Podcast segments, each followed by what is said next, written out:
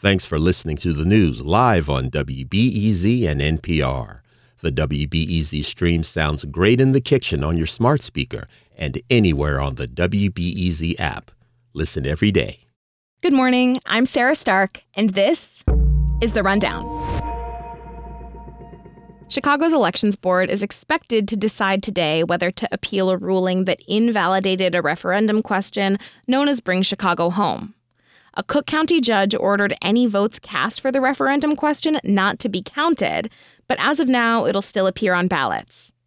Michael Ford is an attorney who has litigated high profile election cases before, and he says voters should still weigh in just in case the judge's order is reversed. There's no telling what the appellate court might end up doing, and the appellate court might end up saying that, you know, we're going to count the results think it's unlikely, but it's a possibility and, and not one that the voters can rule out. The ballot question would ask voters if they want to raise money for homelessness prevention by increasing a tax on the sale of high end properties.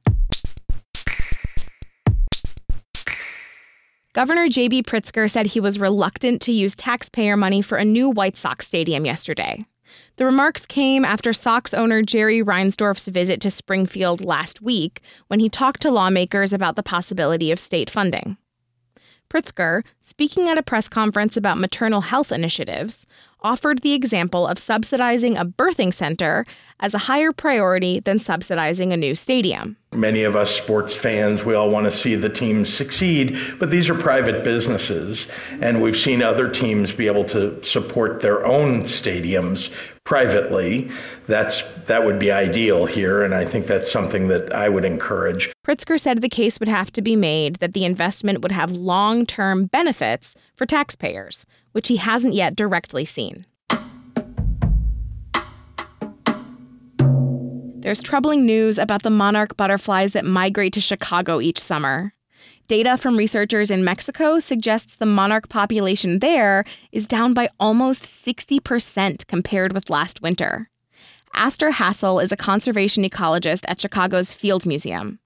They say monarch numbers have dropped 80% over the last two decades, but this winter stands out. This is a pretty shocking decline. 2013 was the only other year that was this bad. Hassel says the U.S. Fish and Wildlife Service will have to consider this data when it evaluates whether to list monarchs as an endangered species. Record warmth, bitter cold, and possible thunderstorms are all in the forecast for Chicagoans in the next two days. After a warm day yesterday, highs could hit the mid to upper 70s today. National Weather Service meteorologist David King says the heat could break more than one record. We have a chance for really high temperatures that could potentially break records, not just for a daily record, but potentially even for a monthly record. Um, so, the warmest temperature ever recorded in the month of February. But a storm system today will bring in a mass of cold air, sending temperatures plummeting into the 20s and 30s by tomorrow morning. And look out for possible snow and Puerto Rico Town became one of Illinois' 10 official state designated cultural districts yesterday. Governor J.B. Pritzker joined local leaders in the Humboldt Park neighborhood to celebrate the announcement. Recipients will be able to apply for $3 million in funding to preserve the community's cultural diversity, history, and legacy. The designations are also intended to help economic growth.